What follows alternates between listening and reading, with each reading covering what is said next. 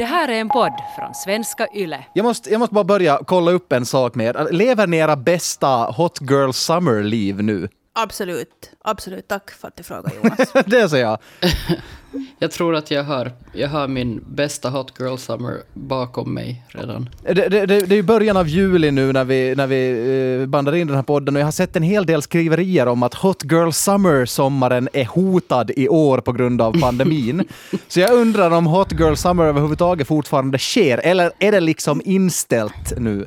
Alltså, jag har min hot girl summer bara på grund av pandemin. För att jag har hela mitt liv försökt odla mitt hår långt och jag har aldrig lyckats med det förrän nu. Okej, okej. ja. Så det, jag har aldrig haft så långt hår som jag har nu. Och sen för att jag tvättar mina händer hela tiden så har mina naglar också blivit jättelånga och fina. Så, så jag känner mig så här überfeminin och jättesnygg. Så Ho- Hot Girl Summer är inte inställt helt enkelt. Jag tycker bara att det är så kul för jag, liksom, jag har inte hängt med Inte på den här... Borgå. Jag har inte hängt med på den här Hot Girl Summer-trenden för jag hänger inte på TikTok så mycket. Jag, jag har ju sett den under de här senaste två åren på Instagram och Twitter och så här. Eh, och det var ju, kan man ju säga till alla som inte hänger med på det här, Megan Thee Stallion, artisten som, som blev ansikte utåt för den här, det här fenomenet. Eh, hon gjorde ju också en låt med Nicki Minaj och Ty Dolla Sign eh, 2019. Eh, Hot Girl Summer då heter, heter låten tror jag. Eh, och hon har definierat den här trenden, den här Hot Girl Summer-trenden så här. It's just basically about women and men just being unapologetically them, just having a good ass time, hyping up your friends, doing you, not giving a damn about what, what nobody got to say about you. Uh, you definitely have to be a person that can be the life of the party and you know, just a bad bitch. det, jag, Det är jättelångt verk- ja, det, där är inte... Nej. A You lost bad me at bitch. life of the party. Alltså det är. Indeed. Ja, Samma här. Men det är så himla kul när liksom helt vuxna vanliga människor, journalister skriver nu artiklar så här bara att är den här, är, är, är den här eventet, den här händelsen Hot Girl Summer hotad? Som att det på riktigt skulle vara en grej som sker. Men jag vet, Vi har inget life of the party hela sommaren är förstörd.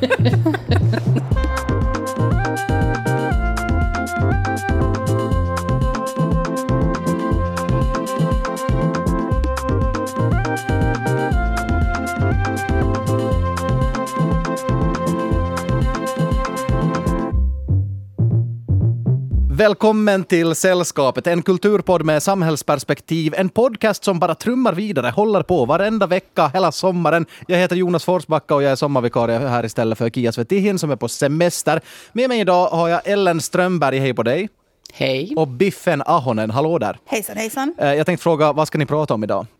Jag ska prata om Bo Burnham och hans komedispecial Inside. Åh, nice, nice. Eh, jag- jag ska fråga mig om ideologin är död efter att ha läst Jordan B. Petersons senaste bok och lyssnat på Silvana Imams senaste singel. Hur är det med dig Biffen, vad ska du prata om? Eh, jag är ju ingen sommarmänniska så jag ska komma med en sån här sommar-survival-guide. Det är lite så här sommar med Ernst men anti-sommar med Ernst. Så det är Ja, sommar jag med Biffen. det. Sommar med Anti-Ernst, alltså Biffen. Ja, jag ska faktiskt då prata om Bo Burnham. Är ni bekanta med honom?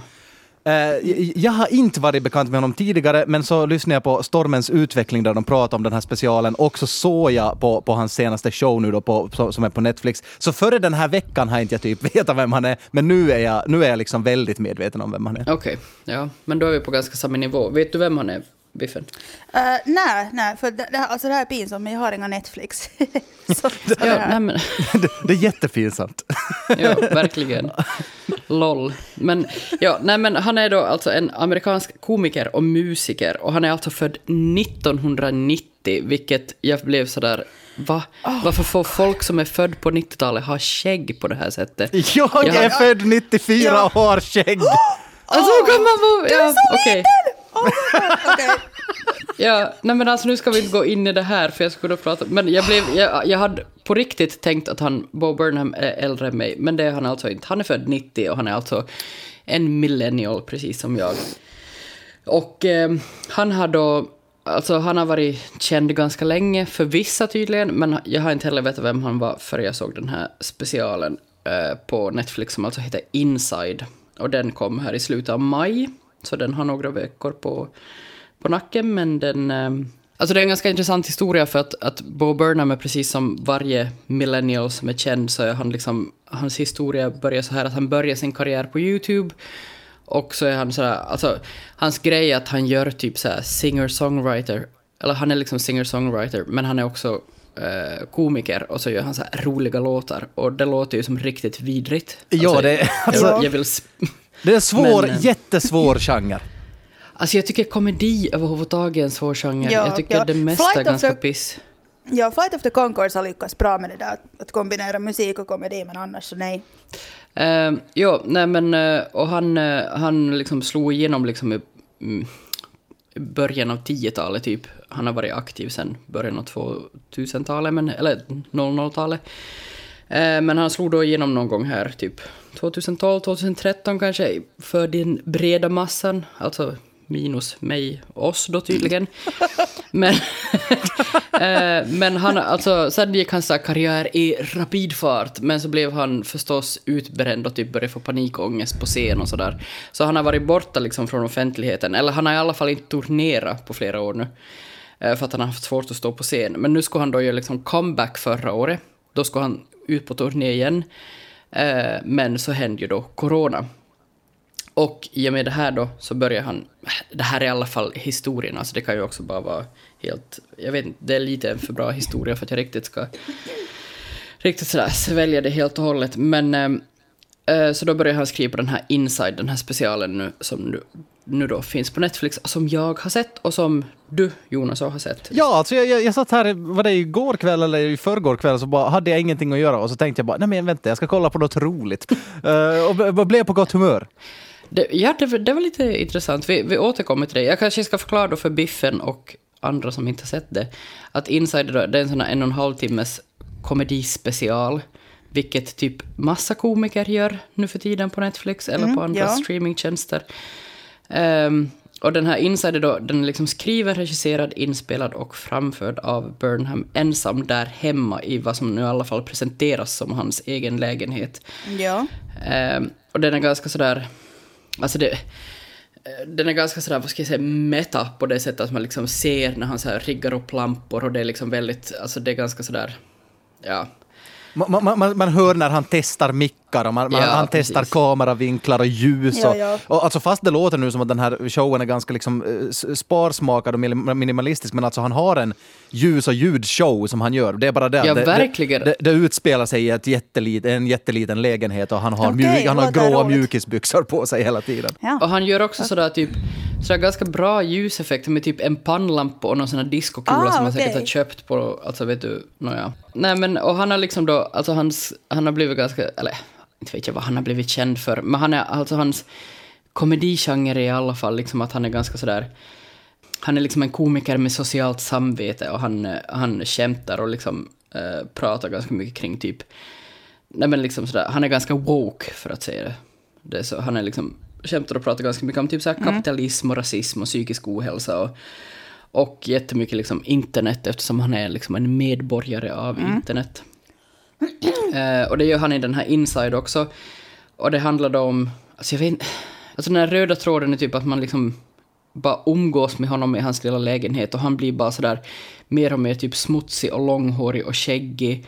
Och den här lägenheten liksom bara förfaller mer och mer och han typ bara så här, allt från att typ han sitter och så här chantar Jeffrey Bezos eh, till att han typ Ja, alltså så här, han, ställer sig kritisk till dagens samhälle men också som, typ till sig själv som en del av dagens samhälle.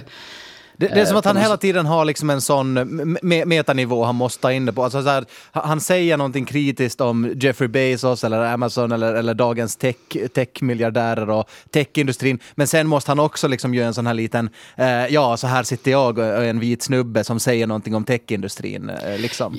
Ja men precis, och jag, alltså jag har sett det här nu två gånger för att första gången så blev jag bara sådär jätte typ Alltså jag är också ganska deprimerad kan man väl säga. Okej. Och, eh, nej, nu, nu, fick du, nu fick du med samma den här liksom, tonen Jonas i rösten. okej. Okej, oj, paj, paj. Alltså det är som... Ja, nej, nej. Jag är bara fuck yeah depressionklubben. Tack, det är det här. Det är den där... Just det. Vad heter det? Eff- effekten jag vill åt. Ja. Nej, men jag blev ganska sådär, alltså just för att det, det är ganska klaustrofobiskt hela den här inside-grejen. Ehm, och, och just den här liksom paniken han uttrycker kring att liksom allt och ingenting händer på samma gång. Att alltid bara går snabbare och snabbare och snabbare, samtidigt kommer vi ingen vart. Eh, Så det, är liksom, det var ganska sådär, uh, jag, jag kände ganska djupt i själen. Och jag tror inte att jag är ensam om liksom att känna allt det här som han liksom, både i ord men också i bara hur han är i den här specialen, på något sätt presenterar liksom den här stressen och apatin och också så här rastlöshet och hopplöshet och allt det här liksom då inlindat i en sån här fin liten burrito av coronapanik. Eh, så det, är liksom, alltså det, det blev nästan lite too much. Och jag tror inte att jag är ensam om att känna så här, för att jag, jag tycker att det är liksom... Jag tycker ju inte att man riktigt kanske kan utse sådär liksom en generations röst eller årets viktigaste verk eller det här det här är verket om corona. Alltså jag tycker det, man, det måste gå några år för att man ska kunna säga så. Men jag, jag tror att det här kommer till vara liksom eh, en klassiker. Nej, alltså jag blir lite stressad av redan när du liksom eh, förklarar hur det här går till. För det märker jag också att just så millennials och yngre och Youtube och sånt, allt går så snabbt, det där tempot är så snabbt, snabbt, snabbt, snabbt, snabbt och man ska få så mycket information i en jättekort liksom, tidsstump. Och det, det upplever, upplever jag åtminstone att det är jättestressfullt. Att jag tycker mera, jag, jag är gammal, jag vill att saker ska gå lite mer långsamt. Jo, men det, det är en sak han liksom också tar upp i... Alltså han, han, han gör ju både såna lite korta monologer, men mest kanske låtar i den här eh, specialen. Han har en låt där han liksom sjunger att Can we interest you in a little bit of everything all at the, alltså, at the same time? Ja, just som är liksom typ... Det är som en låt som typ handlar om att scrolla TikTok. Eller kanske inte så mycket till, men alltså ja, det är den känslan man får av det. Och den här Inside har ju då blivit liksom hyllad, Eh, no, inte unisont, men alltså ganska stort nu. Och speciellt av kanske publiken på internet just för att, att den här Bo Burnham är en sån liksom internetmedborgare och han liksom mycket av de formaten och det han använder sig av i den här specialen så är liksom såna till exempel så gör han en grej när han liksom live-kommenterar sin, sitt eget, vad heter det, performance. Och sen live-kommenterar han att han live-kommenterar, alltså... Det är en sån här reaction-video på en reaction-video precis, på det en var det jag ville. Jag är tydligen inte medborgare av internet. Live-kommenterar? Nej men är det inte han gör? Nåja, hur som helst. Men det är också det, är det som gör att det blir också ganska svårt att kritisera det här. För så här, rent konstnärligt så finns det inte så mycket man kan säga. Alltså han är jätteduktig att spela, han är jätteduktig på att sjunga. Han är, alltså jag tycker visserligen att det är ganska ojämn nivå på det här, på det liksom det roliga i det. Men när han är rolig så är han liksom ganska briljant rolig. Han är liksom kanske inte... Jag tycker inte att han ger mig så mycket liksom så här nya insikter. Utan det är nog ganska mycket sånt som folk har pratat om i några år redan. Men att han är ganska bra på att liksom... Eh, jag tror att de sa det också i den här Stormens utveckling-avsnittet som du hade lyssnat på Jonas, för jag lyssnade också på den, att, eh, att han är, alltså hans styrka ligger i det här att han kan liksom zooma in på verkligen detaljnivå i olika så här trender och, och strömningar i samhället som gör det liksom, som gör det roligt. Alltså han har till exempel också en låt som heter, jag vet inte om den heter White Woman's Instagram, men det går i alla fall ut på att han bara så här radar upp olika saker, typ som vita kvinnor som har lifestyle ehm, konton på Instagram postar Aj, och det aj, är aj. väldigt, eh, alltså det är väldigt, väldigt eh, igenkännande. Verkligen, jag håller Det- helt med om ja. det där. Men sen det som också gör mig, liksom, det tycker jag också att det är en styrka i sig, att han liksom är... Eller jag satt och tänkte på det när jag såg den här specialen, att, att det finns något otroligt uppfriskande med att han ändå Eh, alltså, eh, han har fått kritik bland annat i Stormens utveckling av Ola Söderholm och Liv Strömquist att, att han är så ängslig, att han är så eh, uppenbart liksom, hyper självmedveten och att han liksom hela tiden kommenterar att liksom, ja, jag är ju sen en vit eh, killkomiker som gör humor. Men, men med, det, med det lagret sagt så alltså han är ganska oängslig. Alltså det är ganska, som vi konstaterade, det är en jättesvår genre. Han måste liksom spela sina löjliga låtar och det är, liksom, det är ganska spretigt. Jag håller med om att de här låtarna är ganska ojämna. Ibland ger han på, ger sig på någon slags så musikalgrej och ibland någonting lite mer så här experimentellt eller vad vi nu ska kalla det. Och, och sen är han bara så här, hej, men jag vet att inte, jag vet att inte det är den mest unika spaningen att säga att Jeffrey Bezos är skit, men han, han gör det liksom bara. Och det blir ganska roligt. Eh, och jag tycker att det är något liksom uppfriskande med att man inte alltid måste vara den där så att okej, okay, men vi, vi, vi kan ju inte säga att techindustrin eller techmiljardärerna är dåliga, för det är liksom en för platt spaning. Utan att man säga att jag tar en ganska platt spaning och gör en rolig låt om det. Det, det tycker jag är ganska uppfriskande.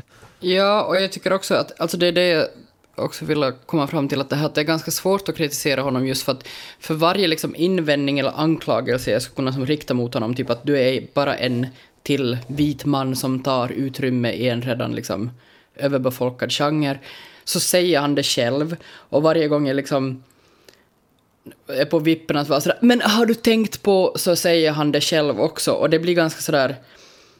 Eh, hans såhär, låtar och monologer biter sig själva i svansen gång på gång och han anklagar sig själv för att göra allt, alltså för att göra liksom för lite för den goda sakens skull.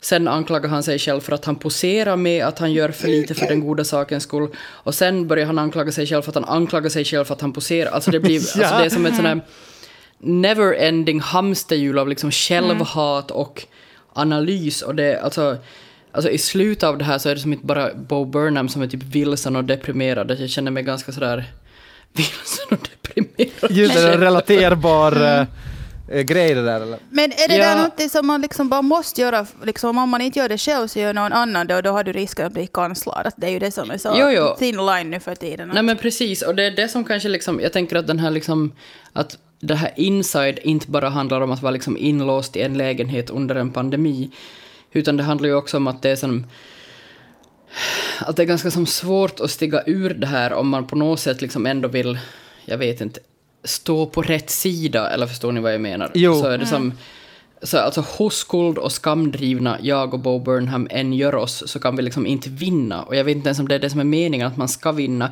Men för varje liksom, för varje brist i ens egen, i sig själv eller i sin egen analys som man upptäcker och, och är liksom ärlig med så finns det alltid en till analys. Alltså det finns alltid ett till steg att ta. Och det är det jag tycker till exempel Stormens utveckling också är som är lite skyldiga till.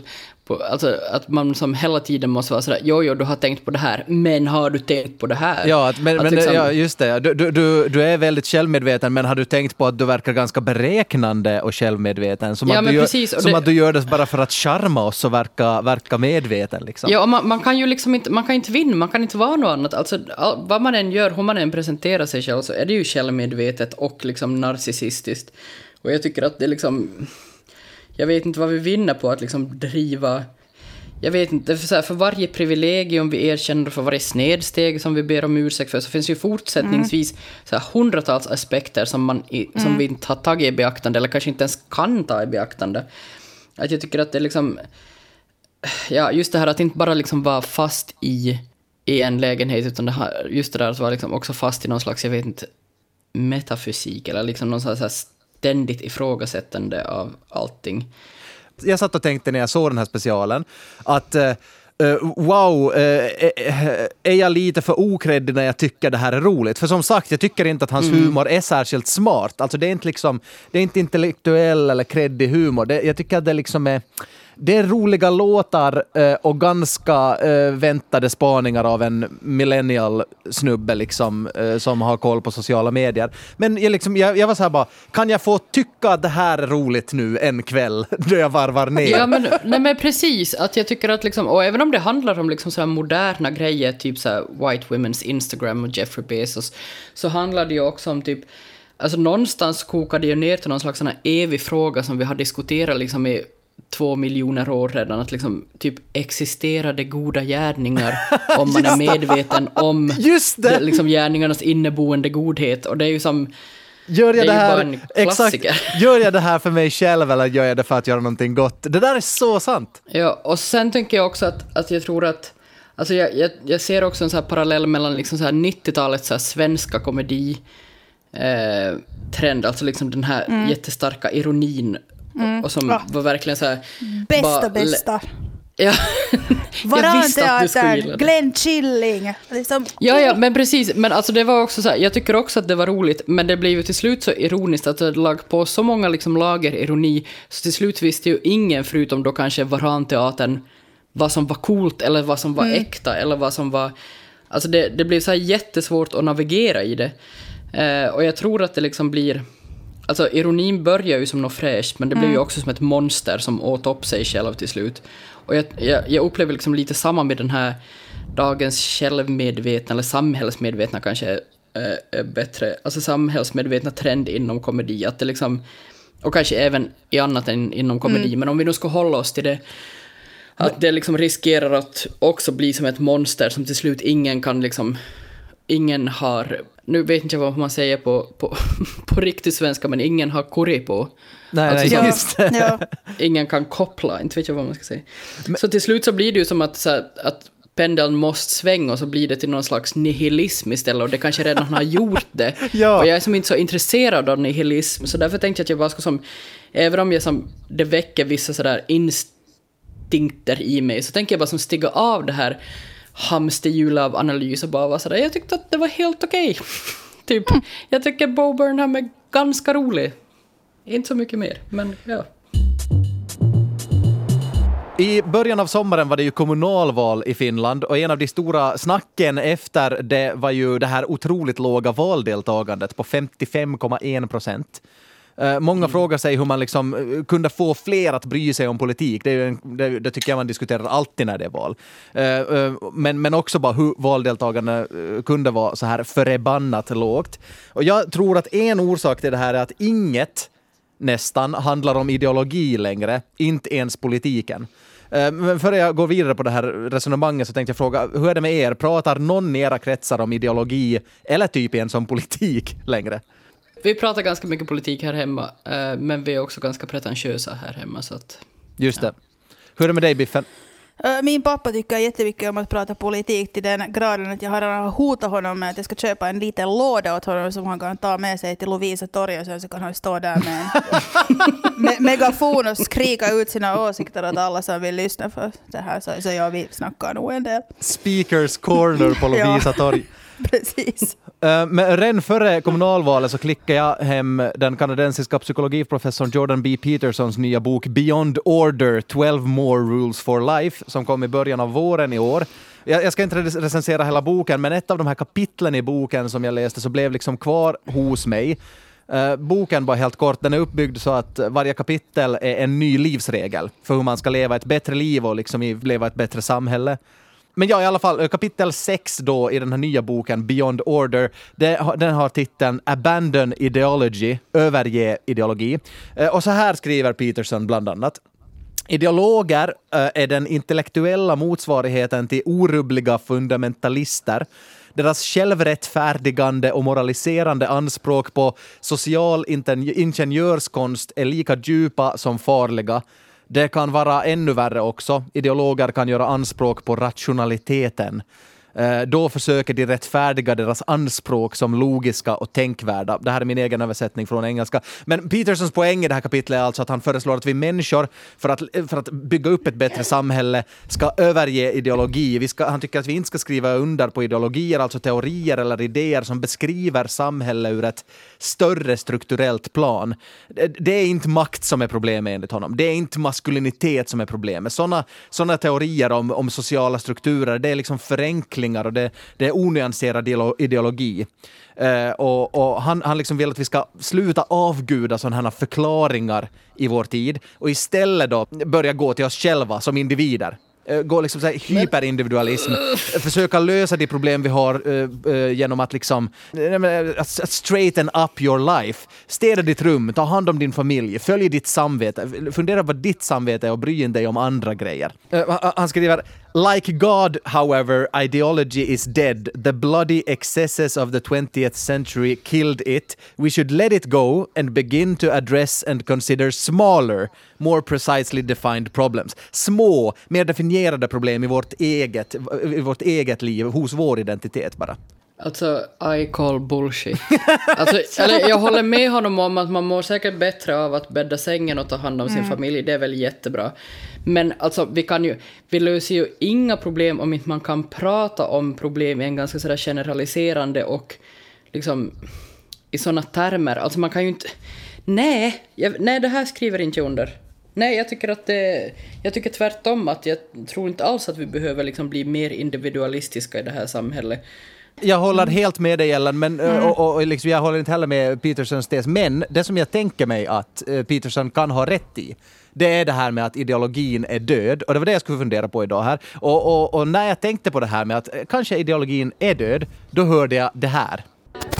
Okej, aha. Ja, ja, ja. Ah, ah, ah.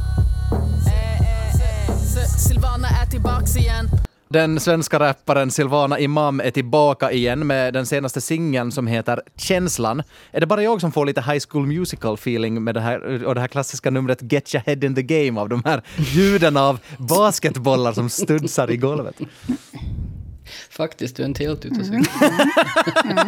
Eh, På sätt och vis eh, har det eh, inte alls varit länge sedan Silvana Imam släppte ny musik. 2019 kom senaste albumet Helig Moder och i fjol var hon med i svenska Så mycket bättre och gjorde väldigt hyllade tolkningar där. Men min spaning då idag, det är att det visst är jätte, jättelänge sedan vi hörde Silvana Imam. Och det har kanske med ideologins död då, som Peterson skriver om, att göra. Men först och främst, vad är er relation till Silvana Imam? Har ni lyssnat på henne? Jag skulle vilja tycka om henne. Jag tycker, hon har, hon, hennes flickvän är ju jätteduktig, hon gör jättebra musik. Jag kommer inte ihåg vad hon heter. Beatrice hon varit- Eli. Just det, hon har varit på Kents skivor och sånt här. Men jag tycker att Silvana, jag, jag kan inte alls relatera med den där musiken för att jag tycker att hon bara sjunger om sig själv och hur bra hon är och hon är så jättecool. Och, eller så, så, jag vill inte lyssna på sån här, liksom. jag vill lyssna på deprimerande skit och inte något sånt här, vet du. Så du, är, är så du gillar inte hiphop? Nej, nej, det har kanske kommit fram här. I tidigare avsnitt också, det, Ja. det tror jag. Ja. Hur är det med dig Ellen? Har du lyssnat på Silvana Imam? Alltså jag lyssnar en hel del på henne, men jag tycker att hon är bättre som typ modeikon än som rappare. Oj, tycker hon är- wow! Bra sagt, bra sagt. Jag håller så med dig. Oj, ni Jag kommer märka att jag inte alls håller med er om det. Nej, jag tycker hon är väldigt, väldigt ojämnsam. Jag tycker inte hon... Ja. Mm. Ehm, min, min relation till Silvana Imams musik ser ut så här helt i korthet. bara. Alltså hon blev jätteviktig för mig när jag flyttade hemifrån från Karlby till Helsingfors för att studera under hösten 2014. Ehm, alltså under den här sommaren 2014 lyssnade jag på knappt något annat än, än låten Svär på min mamma. Och, och när, jag, när jag kom till Helsingfors och skulle börja hitta rätt buss och hitta rätt skolbyggnad och liksom börja bygga upp en egen identitet och liksom, ja, men leva för första gången på egen hand, då lyssnade jag på hennes låt Imam för att liksom peppa upp mig själv och bygga självförtroende. Eh, eh, men, men på den här tiden, alltså 2014, 2013, så, så var Silvana Imam en helt annan typ av artist. Alltså. I den här nya låten eh, som heter då Känslan, den handlar om basket. Alltså beskrivningen till musikvideon på Youtube är, är så här. Silvana Imams Känslan, en hyllning till Sveriges landslag i basket 2021. Och i, i, i musikvideon spelar hon då basket mot landslagsspelare. Det har varit hennes brand ganska länge, att hon, hon är före detta basketspelare eh, också tidigare själv. Men alltså, tju- eh, klipp till, tillbaks till 2013, där, när hon blev stor. Eh, I december 2013 så, så deltog hon i Kärrtorpsdemonstrationen i södra Stockholm med, med bland annat rapparna Adam Tensta och, och Dida. Och, och omkring 17 000 människor hade samlats på den här antirasistiska vänsterdemonstrationen då. Och Silvana Imam mötte publiken iklädd en svart ledarjacka och på ryggen hade hon sprayat SD i vita bokstäver med ett överstruket rött, illrött streck ovanför. Det, det var liksom den här ikoniska starten hon fick. Ehm, Men sen, sen är resten historia, en ganska välkänd sån. Silvana Imam blev utbränd och hon tycktes distansera sig ordentligt från musiken och sina fans eh, efter, och, och, och, och sin liksom gamla persona efter albumet Naturkraft som kom 2016. Och orsaken till att hon liksom försvann lite, det var att hon upplevde sig och också blev förminskad och missförstådd och förenklad av sina fans och eh, framförallt kanske medierna. Alltså hon målades upp och behandlades som en slags feministisk, antirasistisk superhjälte i både svensk och internationell press och hon blev liksom hela Sveriges social justice warrior i en tid när liksom identitetsfrågor var jätte, jätte på tapeten. Och, och det där blev ju förstås en jättesjukt, alltså sjukt jobbig roll att axla. Alltså. Eh, och för en person som hade gett sig in i hiphopen, säkert för konsten och för musiken, så måste ju det där ha varit liksom kvävande. Eh, och det var det också. Alltså dokumentären Väck mig när ni vaknat som, som kom 2017 handlar om och har dokumenterat just det här.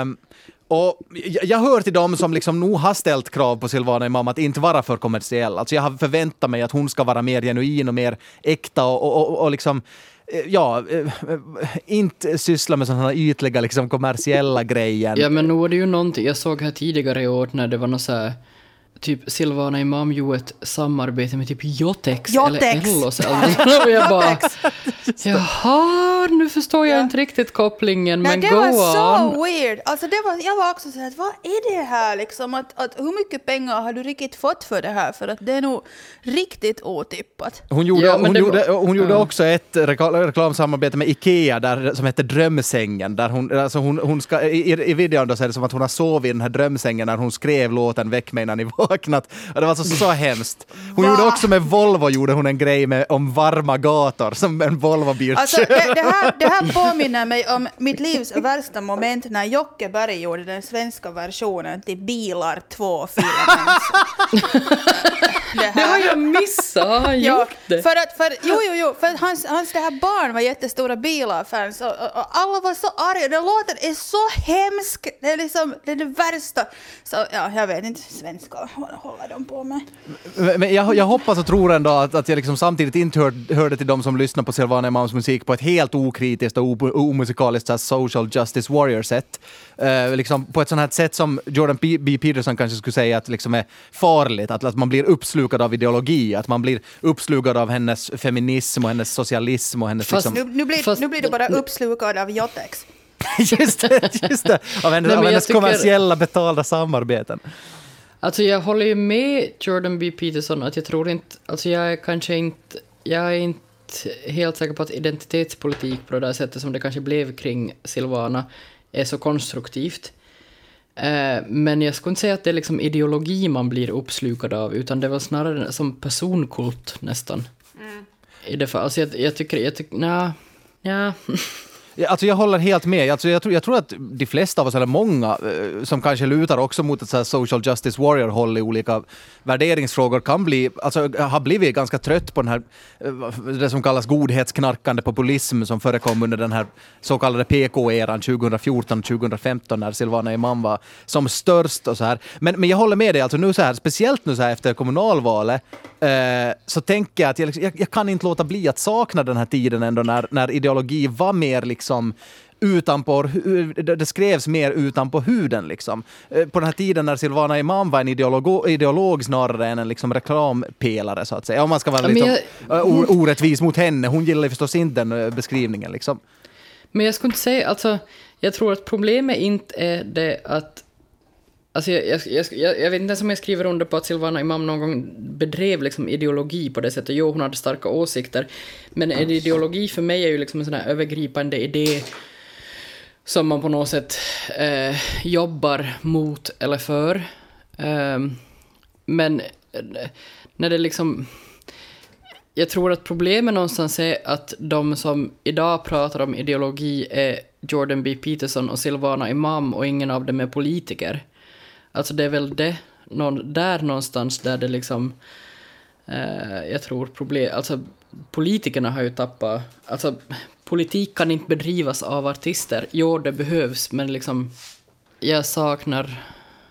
Jag saknar politiker med ideologier. Det, här, det är jätteintressant att du säger det här, för jag lyssnade nyligen på eh, en brittisk politikpodd som heter Talking Politics och ett avsnitt som heter eh, som, som hette Technopopulism.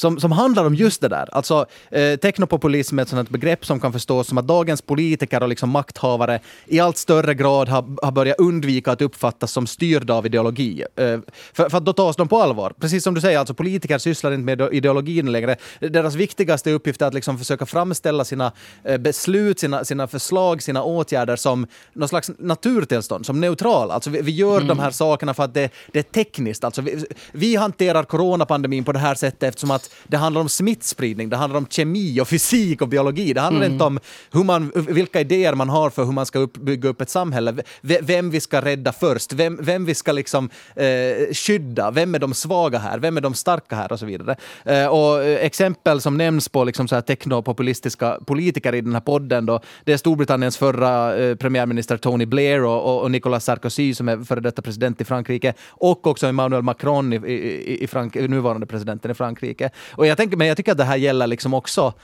nordiska länderna. Jag tycker att det här känns, jag känner igen det här liksom i Finland också, att vi, vi, vi har en sån här THL-ifiering av hur, hur politiska beslut eh, läggs fram. Att liksom, man, man ska inte vara så här, eh, nej men hej, det är ideologi som styr hur vi, hur vi sköter saker och ting här, utan det är liksom någon slags sån här, det är Excel-tabell vi, vi, förlitar oss på.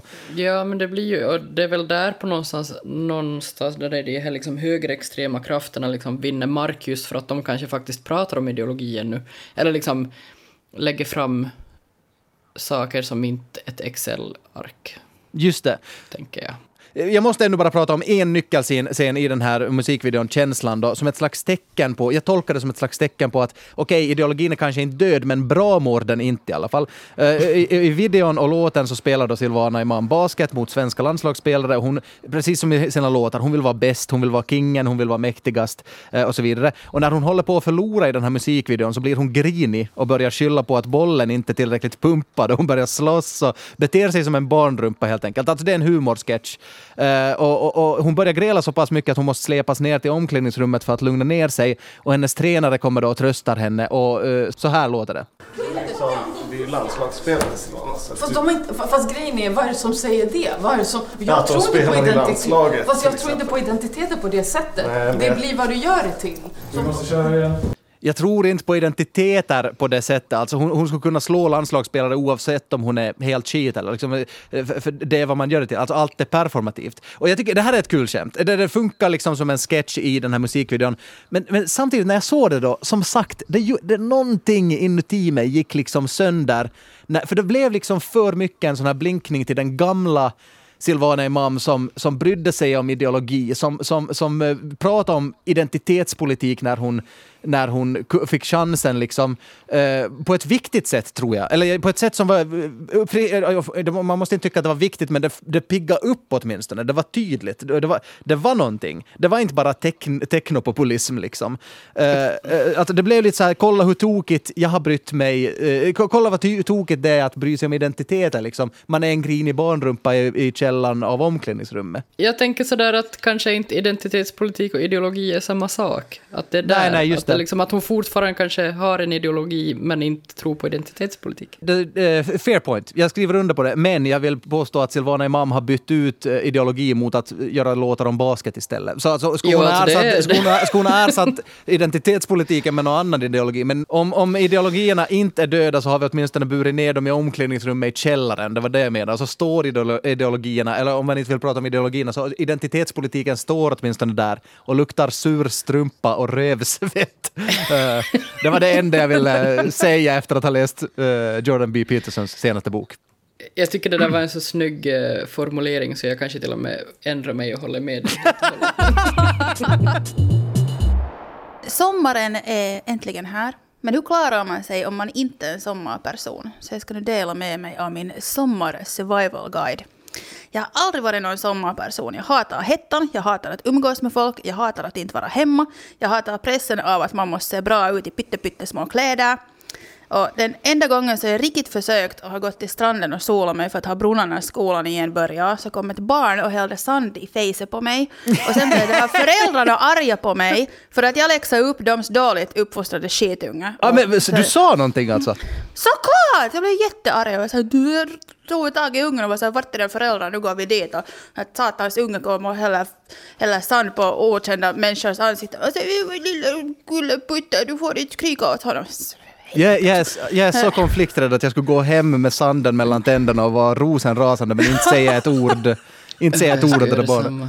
Alltså jag blir, jag blir jättearg när det händer sånt. Är kanske lite för arg, men det här är ju... Äh, det här, ja. Men anyways, jag har nu lite funderat då på en sån här anti-sommarlista. Lite konkreta tips på hur man kan överleva denna hemska period. Så här är då saker man kan göra istället för att jobba så att man inte känner sig som en värdelös loser. För att jag brukar njuta av de här två första dagarna av semestern. Jag sover 48 timmar i sträck, drömmer om alla fantastiska saker som jag ska göra nu när jag har tid. Ja. Men sen vaknar jag och jag minns att jag hatar att ha semester. Sommarhettan är sån tortyr för min småfeta, lurviga kropp. Och utan jobb så har mitt liv ingen mening. Jag får en årlig ångest över att jag på en månad glömmer allt som jag kan och sen när jag kommer tillbaka till jobbet så är jag så dålig att jag kommer att få sparken. Och det här med Biffens sommarångest är sedan många år tillbaka ett stående skämt på byrå. Så under semestern brukar jag jobba i smyg. Jag berättar till exempel inte åt våra kunder att jag har semester eller så tar jag emot jobb som man inte får betalt för. Och sen annat bra som man kan göra är att tapetsera. Man kan våldsgästa råddiga vänner och städa hos dem. Det är liksom så satisfying. Eller sen kan man hjälpa folk med flytt och, liksom sådär. Man kan bara pracka sig på. Uh, och sen ska man äta så att man inte går ner i vikt. För sommaren är ju klassiskt tiden då alla hetsbontar så att man ska se bra ut på beachen. Men vi sommarhatare, vi bryr oss inte. Att ligga på plagen och steka sig själv och sen bada i ljummet vatten som småbarn har bajsat i, nej tack. Det är hett och det är äckligt att äta och man känner sig svag hela tiden. Så då glass, iskaffe, bacon, öl, jordgubbar vin, det är bra sommarmat. Som, Ja. För det går, det går lätt ner när man känner sig dåsig och illamående av hettan. Och så ska man komma ihåg att trycka i sig så energipackad mat som man bara kan, för det är svårt att äta tillräckligt när det är hett. Och att vara lite småfull hela tiden, det är bra, för det ökar aptiten. Uh, och ett annat tips är att äta först på natten. För let's face it, du har sovit till klockan fyra på eftermiddagen, så då kan man lika bra äta pizza vid midnatt. Okej.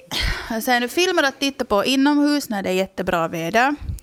För tonåringar vet det här. Det bästa som finns när man inte har några som helst plikter är att ligga inne och kolla på TV. Förutom klassiker som Polisakademin 1-7 och Star Trek. Star Trek, det De finns hela... så, de, är, de är så många de där polisskolan Men tvåan är ju bäst, eller hur? Uh, uh, ja, så sen Star Trek, det finns 13 Star Trek-filmer och 10 TV-serier. Uh, så kan man få sommarfeelet genom att titta på just det, sommarfilmer. Och här är då några av mina personliga favoriter. Här är Call Me By Your Name, Ferris Bueller's Day Off, Ghost World, Jaws, Stand By Me, Napoleon Dynamite, uh, Ingrid Goes West, What About Bob och naturligtvis sommarångestklassikern Ingmar Bergmans Persona som handlar om en kvinna som får psykbryt på sitt sommarställe. Och vi sommarhatare relaterar starkt. Verkligen. Alltså jag är väldigt förtjust i den här. Jag, jag mår inte alls bra på sommaren heller. Ja. Och eh, ja, nej, jag, jag skriver under det mesta förutom polissko. Alltså jag tycker det är lite för... Men Ghost World, jag såg nyligen... Alltså jag, de, jag såg att de fyller 20 i år, filmen. Ah, Eller, va, den är ju så bra. Den är så bra. den är världens bästa. Ja, och den där serietidningen är också helt super, superbra. Det är helt verkligen relating. Uh, sen, uh, sen har jag lite ursäkter att implementera så man inte behöver åka till landet. Pappa, nu ska du inte lyssna för att det här är sånt som jag använder på riktigt. Det, men det här är ju på, det här är jättebra tips. Nu, ska jag, alltså, nu spetsar jag öronen. Ja, okej. Så här är allergier. Googla om det finns något riktigt illa på stället som du har blivit bjuden till, typ ormar eller massa med getingar och säg att du inte kan komma på grund av fara för anafylaktisk chock. Och att ha husdjur är världens bästa ursäkt till allt. Sorry, jag kan inte lämna katterna ensamma hemma, men hej, har ni det jättekul? Uh, och nu kommer det bra till nytta att du har ljugit åt dina kunder att du inte har semester, för att risken finns att du måste jobba, så du kan faktiskt inte åka någonstans. Och sen klassikern säger att du har solsting, det funkar alltid till allt. Eller diarré, det är också bra. Mm, saker, sen, saker att posta på Instagram för att ge ett intryck av att man lever sitt bästa sommarliv även om man bara är inomhus och lider. Uh, fotografera moln och himmel och skriv in någon djup mening, typ sommar, känner mig lätt som ett moln. Man får jättebra bilder helt från köksfönstret eller balkongen. Och sen lägg upp gamla semesterbilder. Alla är så självupptagna att ingen minns ditt Åland 2017.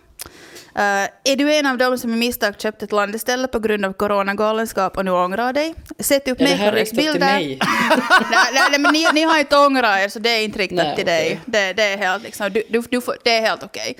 Men, men Okej. om man ångrar sig så kan man sätta upp mäklarens bilder, för ingen behöver veta att du redan hyrt ut stället åt någon annan. Uh, och sen fota en hög med böcker som du aldrig kommer att läsa bredvid en handduk, för det är liksom instant swimming pool feeling. Ah, Mm. Snyggt, snyggt. Eller sen du kan också låta bli att posta överhuvudtaget för då tror alla att du är ute i skogen och skuttar och du har helt enkelt inte tid att uppdatera någonting. Eller en, sån, en så kallad utloggad eh, semester. Exakt. Skärmfri exakt. semester. Exakt, exakt. Och sen så kommer vi då till nästa som är en ganska viktig point, det vill säga hur man blir av med sommarfling. För bland det värsta som kan hända är att man har ett sommarfling, men som man sen inte slipper av med på hösten när solbrännan har flagnat och man inser att hens sommarmustasch inte är ironisk. det, det bästa och mest smärtfria sättet att slippa av med någon är att få dem att dumpa dig. Om du själv gör slut är risken enorm att du istället för ett sommarfling sen har en stalker till julen. Det viktiga är att de måste tro att det är de som vill dumpa dig. Så senast, senast i slutet av juli lönade det sig att börja prutta, säga lite konstiga saker i misstag, typ ja det var ju inte så kul att ha polisen efter sig, glömma deodoranten, flörta med hens kompisar, ni vet sånt smått äckligt. Uh, och sen kom ihåg att låtsas att bli överdrivet knäckt när hen dumpar dig för att säkerställa att hen aldrig mer hör av sig för att hen tycker att du är ett psykfall. Och sen low effort aktiviteter som man kan lura sig själv med att man gör något vettigt säger så att, ja, hoho, jag är helt kaputt, jag har mediterat hela dagen. Och ljudböcker och skivor räknas som aktivitet fast man skulle råka somna. Att gå 200 meter till matbutiken när det är jättehett är som ett Ironman-lopp. Och redan det att man överhuvudtaget kommit upp ur sängen och satt sig på soffan är värd en applåd tycker jag. Eh, men så liksom, stå ut folks, snart är det höst och vi har som White Girl Instagram ska säga pumpkin spice latte i termosen. Nej, det skulle ingen säga. Jag, jag tänker säga ifrån det. det. Det skulle väl ändå ingen säga. jag älskar pumpkin spice, jag liksom så pumpkin spice everything. Men, och, och sen också vår hjälte Thomas Ledin, kom ihåg att sommaren är kort och det mesta regnar bort. Eh, det här är så kul. Jag, jag, jag, jag lyssnade häromdagen bara på, en, på, en, på essäprogrammet OBS i Sveriges Radio. Det var en gammal essä om den tyska konstnären och författaren Sharon Kivland. Och hon har skrivit en massa böcker där hon åker ut på semester och försöker återskapa och återuppleva exakt vad psykoanalysens fader Sigmund Freud eh, gjorde på sina semestrar. Alltså hon åkte till samma platser, ville bo på exakt samma hotell, eh, ville träffa samma människor som han hade skrivit i sina dagböcker att han gjorde. Alltså hon, eh, typ så här, hon ville träffa en världsvan advokat på just det där ena specifika tåget, för det hade Freud gjort. Alltså, jag relaterar starkt till det här för att när jag var liten så tvingade mina föräldrar att fara till Halmstad på semester för att jag ville gå på samma gata som Per Gessle gått på. Va? Så är det. Eh, Men jag, jag, den här Sharon Kivland tar till och med med sin, sin, sitt barn som har, en, har ett förnamn som börjar på F eftersom att då kan hon skriva vykort på samma platser som Freud och signera det med SF, alltså Sharon och sen barnets namn då med F. Okej, Alltså, det, där, det, där är för- lite, det där är lite sad. Det där är Alltså stalker-vibes. varför? Nej, men det, alltså, Exakt. jag börjar tänka på det nu bara, så, så, apropå liksom antisommartips eftersom att eh, Freud hade, ska ha skrivit då att, att den där sekunden när man åker iväg på semestern, på, på, på resan, av resan, det är den mest träffande beskrivningen av döden som finns. Jag tänker att det också det passar in i det här liksom att, att peppa upp den här antisommars-feelingen. Därför ska man bara vara hemma. Tack Ellen och Biffen för sällskapet den här veckan. Tack själv. Tack själv, ha en hemsk sommar allihopa. vi, diskuterar gärna vidare med dig som lyssnar på den här podden. Ifall eh, du vill det så är det bara att skriva till oss på sällskapet.yle.fi. Alla referenser hittar du som vanligt också i avsnittsbeskrivningen på arenan. Eh, nästa vecka sällskapar jag med Peter Alfakir och Tuuli Heinonen. Vi hörs! Hej då! Hej! hej hej!